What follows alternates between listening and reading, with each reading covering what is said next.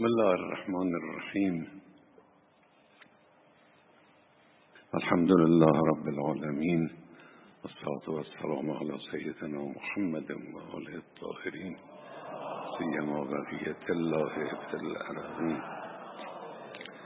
خیلی خوش آمدید خیلی خوشوقت آمدین که الحمدلله بعد از دو سال ظاهرا به نظرم یا سه سال باز توفیق پیدا شد شماها رو نمایندگان جامعه کارگری رو از نزدیک زیارت کنیم خوشون صحبت کنیم. این دیدار همه ساله ما با کارگران هدفش قدر شناسی از کارگران تشکر از کارگران. و ارزش دانستن برای نفس کار. این دومی شاید از اولی هم مهمتر در کشور ما ارزش کار اونچنان که باید شاید برای عموم مردم روشن نیست. کار یک ارزش است در اسلام. حالا عرض می‌کنم نگاه به کارگر هم همینجوره. در اسلام با همه جا فرق داره. کسانی که جویای کارند در جامعه ما طبق آماری که به من دادن از بسیاری از کشورهای جهان کمتره. چرا؟ اون کسی که کار میطلبه و کار نیست فرصت کاری نیست او یه عذری داره. اما اون کسی که اصلا دنبال کار نیست. اسلام با این گرایش مبارزه می‌کنه. اسلام اصرار دارد بر اینکه انسان باید سعی کند کار کند تلاش کند.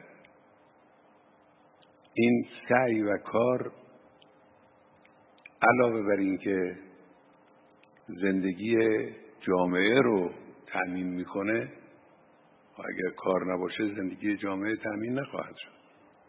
علاوه بر این برای خود کارگر هم یک سرمایه است برای خاطر اینکه به او احساس هویت میده. آدمی که دنبال کار نیست و کار نمی‌کنه احساس هویت نمی‌کنه احساس بیهویتی می‌کنه. لذا ما می‌خواهیم هم از کارگران عزیزمون تشکر کنیم و به طبع نبی مکرم اسلام دست شما رو ببوسیم. هم می‌خواهیم ارزش کار در جامعه معلوم بشه. کار یک ارزش است در اسلام. این باید تکرار بشه باید گفته بشه باید فرهنگ سازی بشه در کشور. تا ما بتوانیم بگیم کسانی که اشتغال به کار دارن و کسانی که جویای کار هستند رقمشون نسبت به جمعیت مثلا این تعداد تعداد بالاست یک نسبت بالایی دارن. این رو بتوانیم ببینیم در آینده. این باید جزو برنامه های مسئولان مرتبط با کار از جمله وزارت کار باشه. حالا این بیاناتی که آقای وزیر کردن بیانات بسیار خوبی بود. گزارش خوبی ایشون دادن.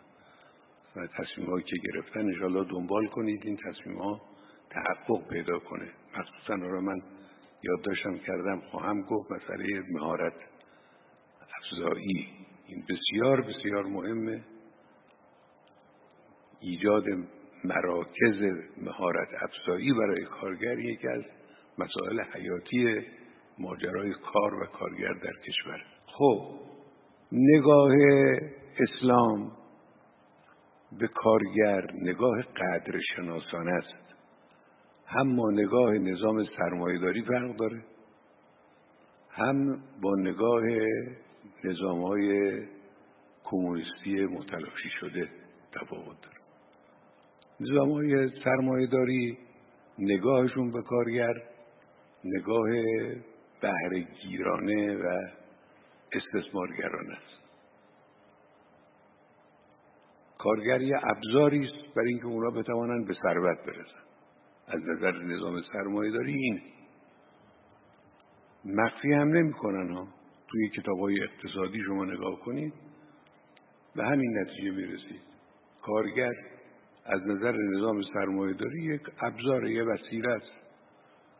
باید اینو به دست آورد و ازش استفاده کرد برای اینکه صاحب سرمایه به ثروت برسه. نگاه اینه. اگرم یه وقتی امتیازی به کار کردیدن برای این است که این کارگر به این سرمایه افزایی ادامه بده منصرف نشه یا عصبانی نشه و این نگاه نظام سرمایه دارست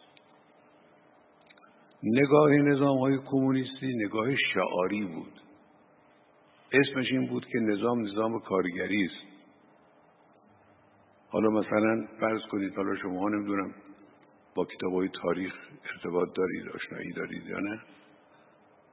مثلا فرض کنید روسیه زمان استالین یا خروشچوف همینایی که در دوره زندگی ما بودن که ما اینا رو شاهد اوضاع احوالشون از نزدیک بودیم در دوره جوانی و دوره مطالعات و فعالیت ها و اینها.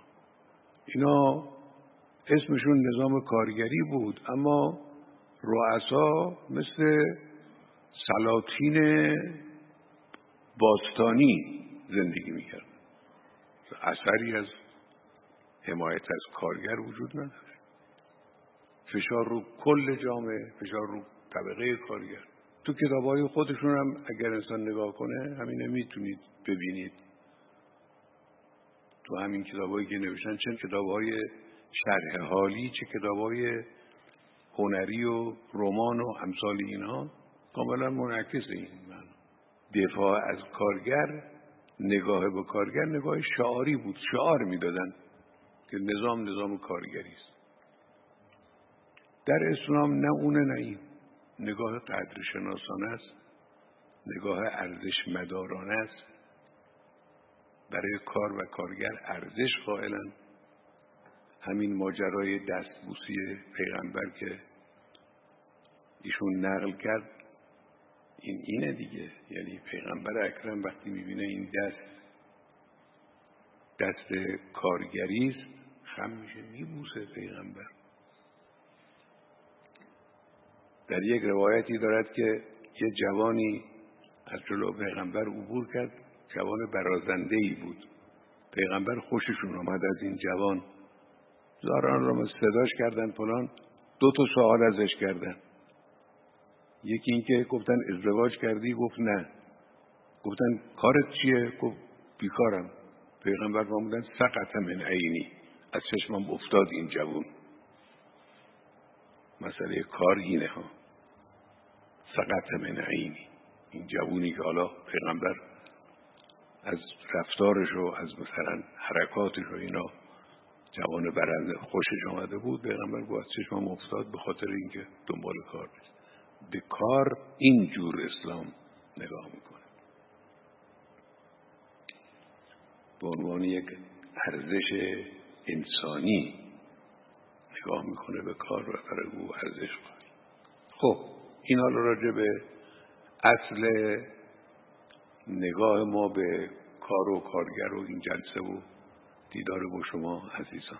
اما راجع به کارگران خب ما خیلی صحبت کردیم. بنده سالهای متمادی بارها راجع به کارگران و امتیازات کارگران. لکن یکی دو نکته در مورد کارگران رو خوبه باز هم تکرار کنیم و این مهمه. کارگران ما کارگران دوران انقلاب. قبل از انقلاب جور دیگه بود. کارگران دوران انقلاب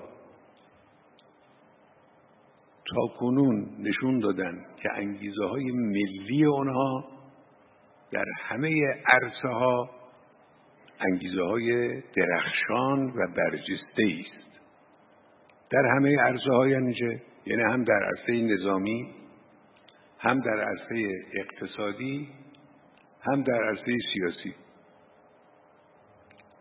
در عرصه نظامی صحنه نمایان و جلو چشم دوران دفاع مقدس. چهارده هزار کارگر شهید ما داریم.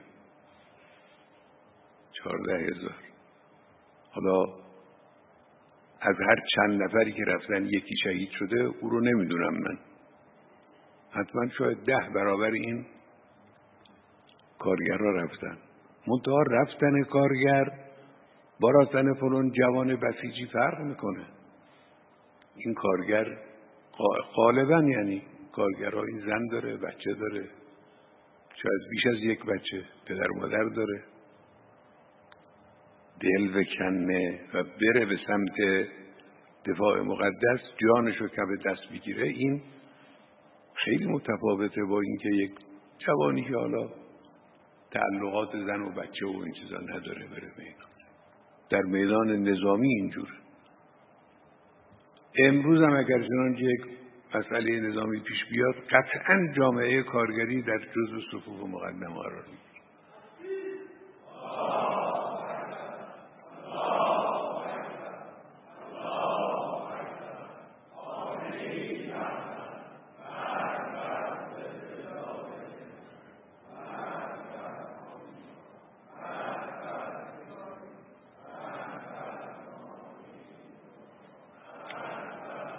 اما در مورد عرصه اقتصادی. از اول انقلاب البته این سیاست استکبار بود. در این ده پونزده سال اخیر خیلی روشن. سیاستشون از کار انداختن تولید کشور بود. سیاست دشمن این بود. این تحریم ها و این حرف ها همش برای این بود که در کشور تولید از کار بیفته. تولید که از کار افتاد کشور میشه توحیده است. محتاج. چشمش به دست این و اونه. هدف مهم و نهایی فشار اقتصادی از کار انداختن تولید بود. کارگران ما ایستادن در صف مقدم و نگذاشتن این اتفاق بیفته. اگر شما می‌بینید تولید کشور در یه مواردی در برخی از سالها حتی بیشتر هم بوده این به معنای این است که کارگران ما در میدان اقتصادی در صفوف مقدم ایستادند ایستادند بنده البته حق کارآفرینان را هم در نظر دارم. اینجور نیست که اونا رو حق ندونیم حالا بعدم عرض خواهم کرد. لکن اونی که تو این زمینه ستون اصلی این خیمه بود کارگر بود. این هم یه نکته. میدان اقتصادی. اما میدان سیاسی از روزهای اول انقلاب تحریکات کارگری شروع شد. من خودم در جریان نزدیک بودم. یک کارخانه مرکز اجتماع اینها شده بود همون روزهای مشرف به پیروزی انقلاب این یعنی روزهای 18 بهمن 19 بهمن 20 و 21 بهمن. تصادفا آمدن دنبال ما حالا منم مشغول کار بودم. کارهای فراونی داشتیم اون روزها اما رفتم دیگه. رفتم چند روز تو اون کارخونه. بنده موندم یعنی شبا می آمدم باز فردا صبح می رفتم از نزدیک دیدم که چه کار دارن می‌کنن. سخنرانی ها تحریکات آمدن راهپیمایی انداختن. روز چندم پیروزی انقلاب 25 26 به طرف بیت امام. تحریکات کارگری از اون روز شروع شد. تا امروز هم وجود داره. تا امروز هم تحریکات کارگری وجود داره. قصدشون این بود است که طبقه کارگر و جامعه کارگری رو تابلو و نشانه اعتراضات مردمی قرار بدن. جامعه کارگری بینی اینها رو به خاک مالید و در مقابل اینها ایستاد و نگذاشت این اتفاق بیفته.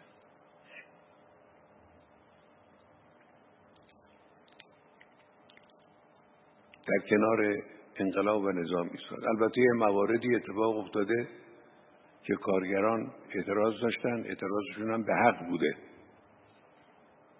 بنده که دنبال می‌کنم مسائل رو در مواردی اعتراض کارگران که جمع شدن اعتراض به حقی بوده. فرض کنید کارخونه رو دولت به یه نفری واگذار می‌کنه و او به جای اینکه کارخونه رو مدیریت کنه ابزاراش میفروشه کارگرها رو بیرون می‌کنه زمینش هتل مثلا می‌خواد بزن مثلا بسازه. خب اینجا کارگرها میان بیرون اعتراض می‌کنن. در این اعتراض ها هم همیشه مرز خودشون رو کارگرها با دشمن مشخص کردن. یعنی نگذاشتند که دشمن از اعتراض به حق اینها استفاده کنه. اینا مهمه. اینا خیلی مهمه. چجور میشه انسان تشکر کنه از این مجموعه آگاه با بصیرت متعهد؟ خب اینا بخشی از مناقب جامعه کارگری ماست که ما البته مکرر گفتیم بازم لازم بود تکرار کنیم.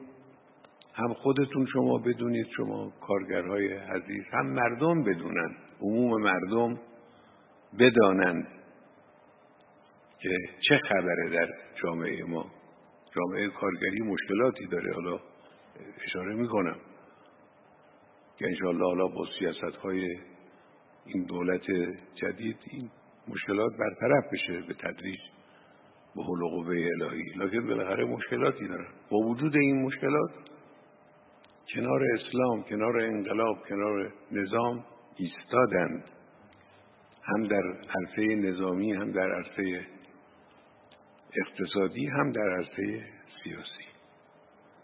خب در مسئله کارگری سه نقطه اساسی هست که برنامه ریزی ها باید متوجه به این سه نقطه اساسی باشه. یک نقطه مسئله زمینه سازی برای ایجاد فرصت شغلی است در کشور. ما الان احتیاج داریم به افزایش فرصت های شغلی امکانش هم وجود داره در کشور. یعنی همه صاحب نظران و کسانی که با مسائل کشور آشنان همه تصدیق می‌کنن که در کشور امکان افزایش فرصتهای شغلی به طوری که نسبت بیکاری بسیار کمتر از اون که امروز هست باشه وجود داره. این یک بخش مهمه که زمین سازی برای ایجاد فرصت شغلی یا کلا وارد شدن و ایجاد فرصت شغلی. این یک. دوم تنظیم رابطه کار و سرمایه. که حالا راجع به هر کدامی دو سه جمله ای عرض خواهم کرد. یه رابطه معقول و درستی بایستی وجود داشته باشه. مسئله سوم مسئله امنیت شغلی است. که من روی این امنیت شغلی چند بار تو همین جلسه در حسینیه به مناسبت دیدار کارگران تکیه کردم. امروز هم باز بخوام عرض بکنم دو سه نکته رو در این زمینه بازم متذکر بشم. در مورد فرصت های شغلی می‌توان می‌توانند مسئولین تلاش کنند و فرصت های شغلی رو افزایش کنند یه مقداری سرمایه گذاری لازمه یه مقداری ورود بخش خصوصی لازمه یه مقداری عمده مدیریت دولتی یعنی دولت به معنای یک مدیر کارآمد وارد میدان بشه همه موارد رو نظر داشته باشه لازم. لازمه اون همین است که یک اشراف آماری کامل به دست بیارن. یعنی بدانند ظرفیت ها کجاست و چه مواردی چه مختصاتی برای اشتغال وجود داره در این ظرفیت ها و به چه و که و چه مقدار نیاز هست. از اون طرف هم جویندگان کار رو شناسایی کنن و اینا رو به هم وصل کنن و زنده کنن فرصت های شغلی رو. یکی از موارد یکی از چیزهایی که می‌توانه این فرصت های شغلی رو زنده کنه همین شرکت های دانش بنیانی که ما امسال گفتیم. خصوصیت شرکت های دانش بنیان اینه که بیکاری دانش آموختگان رو از بین می‌بره. ما امروز در آمارای بیکاری که نگاه می‌کنیم درصد بیکاری دانش آموختگان دانشگاه های کشور از همه قشرهای دیگه بیشتره. خب این زحمت کشیده درس خونده این جوان. دولت سرمایه گذاری کرده پول داده خرج کرده. تا این به اینجا رسیده. حالا بیاد بیرون بیکار. من گاهی تو این گزارش های مردمی که برای من میاد می‌بینم که مثلا رفتن حالا یه خانواده ای رو سرکشی کردن به یه مناسبتی. حالا مناسبت نوزاد یا مناسبت های گوناگون. پدر مثلا فرض کنید که دانش آموخته فوق لیسانس پرون رشته است. چه کار می‌کنه؟ مسافر کشی می‌کنه. این بیکاریه دیگه. این فنون رشته درس خونده این باید بتوانه از این استفاده کنه. شرکت های دانش بنیان جواب این خلع رو میدن. که حالا بعضی خدشه می‌کنن که شما میگید شرکت دانش بنیان وقتی دانش بنیان شد اتقاء نیرو نیروی انسانیش کم میشه. نه.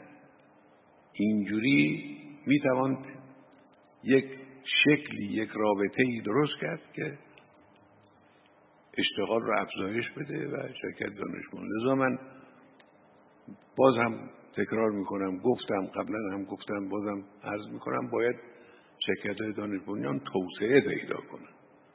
البته دانش بنیان به معنای واقعی کلمه.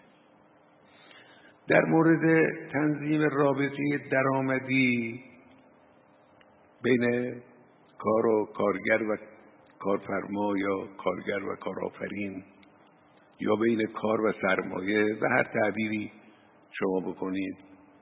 خب اولا باید دانست که کارگر و کارآفرین دو بال پروازن. یعنی اگر کارگر باشه کارآفرین نباشه کار پیش نمیره. کارآفرین باشه کارگر نباشه کار پیش نمیره. اینا هر دو نیاز قطعی هستند بایستی اینا. یک طرف کار است و مهارت.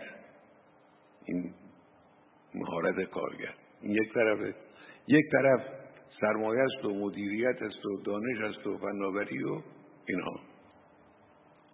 اینا هر کدامی اینا ارزش ایجاد می‌کنن دیگه. یه ارزش افزوده ای با این مجموعه در این محصول به وجود میاد در این ماده اولیه به وجود میاد. سهم هر کدام چقدره؟ باید نگاه کنن. سهم عادلانه مشخص بشه. این احتیاج داره به کار کردن فکر کردن تدبیر کردن. بنده در اون از کنم که سیاست های اقتصاد مقاومتی در سیاست های اقتصاد مقاومتی یک بخش رو به همین اختصاص داریم یک بند یک ماده اساسی مربوط به همینه. خب کارگر باید بتواند از این زندگی شرافتمندانه برخوردار بشه. امروز خب کارگرهای ما مشکلاتی دارن مشکلات اقتصادی متعددی دارن. بخش مهمی البته از این مشکلات ناشی از مشکلات کلی اقتصاد کشور. یعنی ما در زمین های اقتصادی مشکلاتی داریم که اینا متراکم شده. در طول مثلا سالهایی روی هم آمده متراکم شده حل نشده. مشکلات برای همه هست برای کارگران. بخشیش مربوط به اینه. بخشی هم مربوط میشه به مسائل قوانین کار و کارگری و سیاست ها و برنامه ریزی هایی که بایستی انشالله دنبال بشه فکر و تدبیر لازمه همت و مجاهدت لازمه. صبر و شکیبایی و نرفتن به سمت کارهای نسنجیده هم لازم. مجموعه اینها رو باید انجام داد. تا این تقسیم عادلانه سهم عادلانه ای که عرض کردم به وجود بیاد و بشه این کار رو انجام داد. خب حالا وزیر محترم گفتن که به اساس برنامه ریزیداشون عدالته خوبه. خیلی همین رو مبنا قرار بدید. با نگاه عادلانه به مسائل نگاه بشه و هر بخشی واقعا سهم عادلانه خودش رو ببره. هم مسئولان بایستی فعال توی این زمین ها فعال بشن هم فعالان عرصه تبلیغاتی برای فرهنگ سازی و اینا باید فعال بشن. خود کارگران هم که خب همینجور این هم راجع به این مسئله. در مورد امنیت شغلی. خب بحث امنیت شغلی که میشه بیشترین مطلبی که مطرح میشه غالبا به عنوان ناامنی شغلی همین قراردادهای موقت و این حرفاست. قراردادهایی که بین کارگر و کارفرما بسته میشه و این مایه این است که امنیت پایدار شغلی وجود نداشته باشه. این گفته میشه درست هم هست. یکی از مسائلی که باید اصلاح بشه و درست بشه و یه قانون عادلانه ای به وجود بیاد اینجا. قانون عادلانه یعنی اینکه هم کارگر خیالش آسوده باشه هم کارفرما کارآفرین بتوانه انضباط رو در محیط کار تأمین کنه. یعنی اینجور هم نباشه که جوری رفتار بشه که به کلی بی انضباطی حاکم بشه. نه. باید هر دو طرف بتوانن بهره ببرن لکن من بخوام این رو عرض بکنم که ناامنی شغلی فقط ناشی از این مسئله قراردادهای موقت نیست. عوامل دیگری هم وجود داره. که حالا من نمی‌خوام بشمرم من روی یک عامل به خصوص بخوام تکیه کنم. و اون این است که تولید ملی وقتی که ضربه بخوره کار و اشتغال کارگر هم ضربه خواهد. این حتمی است تولید ملی. اینی که ما این همه روی تولید ملی تکیه می‌کنیم تولید داخلی محصول داخلی این برای این. واردات واردات بیرویه. ببینید ما الان ده ها میلیارد واردات داریم. خیلی از این واردات هم لازمه. یعنی یا مواد اولیه است یا وسایل کارخانجات ابزارهای یدکی و امثال اینهاست ایرادی به اینها نیست. با مطلق واردات کسی مخالف نیست. با واردات بیرویه ما مخالفیم. و نیز قاچاق. حالا قاچاق یه بحث دیگری است مستقلی است واردات بیرویه یعنی چه؟ یعنی اینکه جنسی که در داخل تولید میشه کیفیت چم خوبه این جنس رو ما مشابهش رو وارد کنیم. این خنجری است به قلب تولید کشور. حرف ما اینه.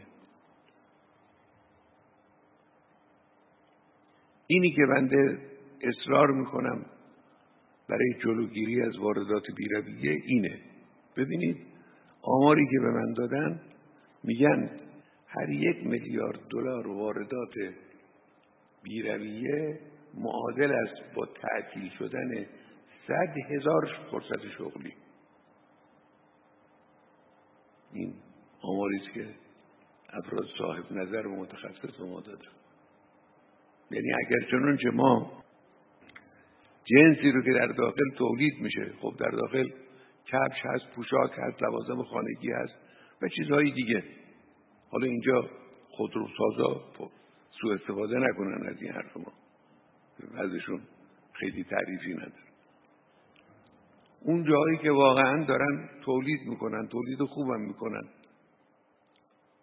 ما وقتی که با وجود تولید داخلی به جای اینکه اون رو تقویت کنیم اون رو ترویج کنیم میریم از بیرون جنس مشابه رو وارد می‌کنیم. باید بدانیم که یک میلیارد دلار واردات اینجوری به معنای تعطیل شدن صد هزار شغل فرصت شغلی اینجوری شما وقتی میرید خرید و جنس خارجی رو ترجیح می‌دید بر جنس داخلی معناش این است که دارید به نفع یک کارگر خارجی ضربه به یک کارگر داخلی می‌زنید. این معناش لذاست که من اصرار می‌کنم تاکید می‌کنم بر اینکه ما بایستی از واردات بیرویه قطعا جلوگیری کنیم. این مربوط به مسئولینه و اونچه که مربوط به مردم هست این است که برن دنبال جنس تولید داخل محصول داخل. یعنی مقید باشن. و همینجا من بگم سهم مهم بازار داخلی متعلق به دولت. یعنی دولت بزرگترین خریدار داخلی است دیگه. بزرگترین خریدار بزرگترین مشتری جنس جنس دولت دولت بایستی سعی کنه هیچ جنس خارجی مصرف نکنه. این خودش یه قلم بسیار مهم برای تقویت تولید داخلی است. من نمی‌دونم. بعد وقت مکرر در خرید مصنوعات داخلی تکیه کردم. هر دفعه ای که ما این مسئله تکیه کردیم یه عدهای به خط میشن برای اینکه با استدلال های گوناگون این رد کنن. حالا چه از خارج وسیله بوغهای استعماری خارجی و چه متاسفانه در داخل بعضی ما میگیم خرید داخلی شروع می‌کنن فورا به شکلی خدشه کردن و ایراد گرفتن که این هم راجع به این مسئله. خب. یک مسئله مهم در مورد وظایف کارگران. ببینید کارگران ما هم تو این زمینه ها وظایف سنگینی دارن. یکی از وظایف مهم کارگران اتقان کاره. بنده این حدیث رو مکرر عرض کردم که فرمود از پیغمبر اکرم صلی الله علیه و سلم ظاهرا یا یکی از ائمه علیهم السلام که فرمودن رحم الله امرأن عمل عملا فاتقنه رحمت خدا بر اون کسی که کاری رو انجام بده اون کار رو متقن انجام بده. محکم انجام بده. کارگر یکی از کاراش اینه اتقان کار. یکی تأمین زیبایی کاره. کار رو زیبا از آب در بیارن این خیلی مهمه. یه مسئله مهم در کشور ما مسئله بسته بندی هاست که بنده از سابق مکرر رو این تکیه می‌کنم. یه وقتی در زمان ریاست جمهوری بنده که رئیس جمهور بودم از یک کشوری اسم نمیارم. برای ما هدیه فرستادن چی؟ خورما خورما فرستادن برای ما به عنوان هدیه. بنده برداشتم همون بسته‌بندی خورما رو بردم تو هیئت دولت. گذاشتم اونجا گفتم ببینید این مستاق کامل زیره به کرمان بردنه. ما, ما بهترین خرمای دنیا و بیشترین خرمای دنیا رو ما داریم. این حالا برای ما خرما فرستاده. اما بسته‌بندیشو نگاه کنید. ما خرمامون رو توی جعبه های اینجوری فشار میدیم و چه می‌کنیم و اینا این برداشته خرما رو با همون شاخه که خرما به او وصله توی پلاستیک کرده و چیز قشنگی اینا برای ما برد. گفتم یاد بگیری. اینا وظایف کارگره. کارگر البته وظایف مشترک کارگر و مدیران کاری وظایف اینهاست که باز اینا این رو انجام بده. خب این هم که این مطلب آخری که می‌خوام ارز کنم راجع به نظام آموزشی ماست. نظام آموزشی ما همچنان با همه تأکیدهایی که شده بیشتر یک نظام ذهنی است تا یک نظام عملی و کاربردی. غالبا اینجوره. حالا البته کارگاه های آموزشی در بعض از بخش هست. همه جا نیست و همیشه هم نیست. ما به البته تربیت ذهنی دانشجویان کار لازمی است. باید دانش بیاموزن اما این کافی نیست.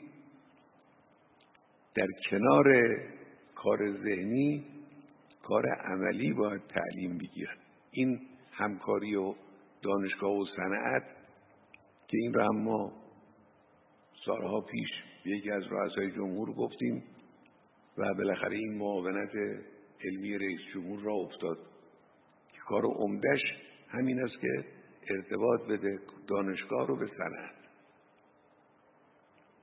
یعنی دانشجو از دوران دانشجویی با صنعت ارتباط پیدا کنه. این هم برای صنعت خوبه. دانش جدید سرریز میشه. ابتکارات سرریز میشه. هم برای دانشگاه خوبه برای خاطر اینکه اعتبارات به سمت دانشگاه میاد پول در اومد داره برای دانشگاه. این کار باید انجام بگیر علاوه بر این همین موارد مهارت افزایی که ذکر کردن این بسیار کار خوبی است. کار لازمی است باید دنبال بشه. مهارت کارگران باید بره بالا. کارگر باید بتوانه عمل خودش رو ماهرانه همراه با ابتکار و نوآوری و اعمال سلیقه های خوب انجام بده و کیفیت رو بالا ببره. وقتی کیفیت بالا رفت طبعا ارزش کار هم در چشم مشتری و کسانی که علاقمند هستند و نیاز دارند بالا خواهد ما از مجموعه کارگری صمیمانه و از صمیم قلب تشکر می‌کنیم. زحمات اینها رو ارج می نهیم و برای اونا توفیق از خدای متعال می‌خوریم و ایستادگی اونها رو در مقابل انواع و اقسام تحریکات دشمنان که همچنان بوده امیدواریم که انشالله همچنان ادامه پیدا کنه و هم در عرصه اقتصادی هم در عرصه سیاسی و عرصه های آموزش انشالله روز به روز دستگاه های کارگری جلوتر برن. مدیران و مسئولان کشوری هم انشالله همونطور که وعده داده شده به کار و برنامه ای که انجام داده همه عمل کنند و همه هم به دولت کمک کنند یعنی امروز کارهایی که دولت در زمینه اقتصاد در پیش مهم نیست و احتیاج به کمک همه داره. یعنی همه دستگاه قوای مختلف آهاد مردم مجموعه ها همه باید به دولت انشالله کمک کنند که بتوانه به این نتایج دست پیدا کنه. و السلام علیکم و رحمت الله و برکاته.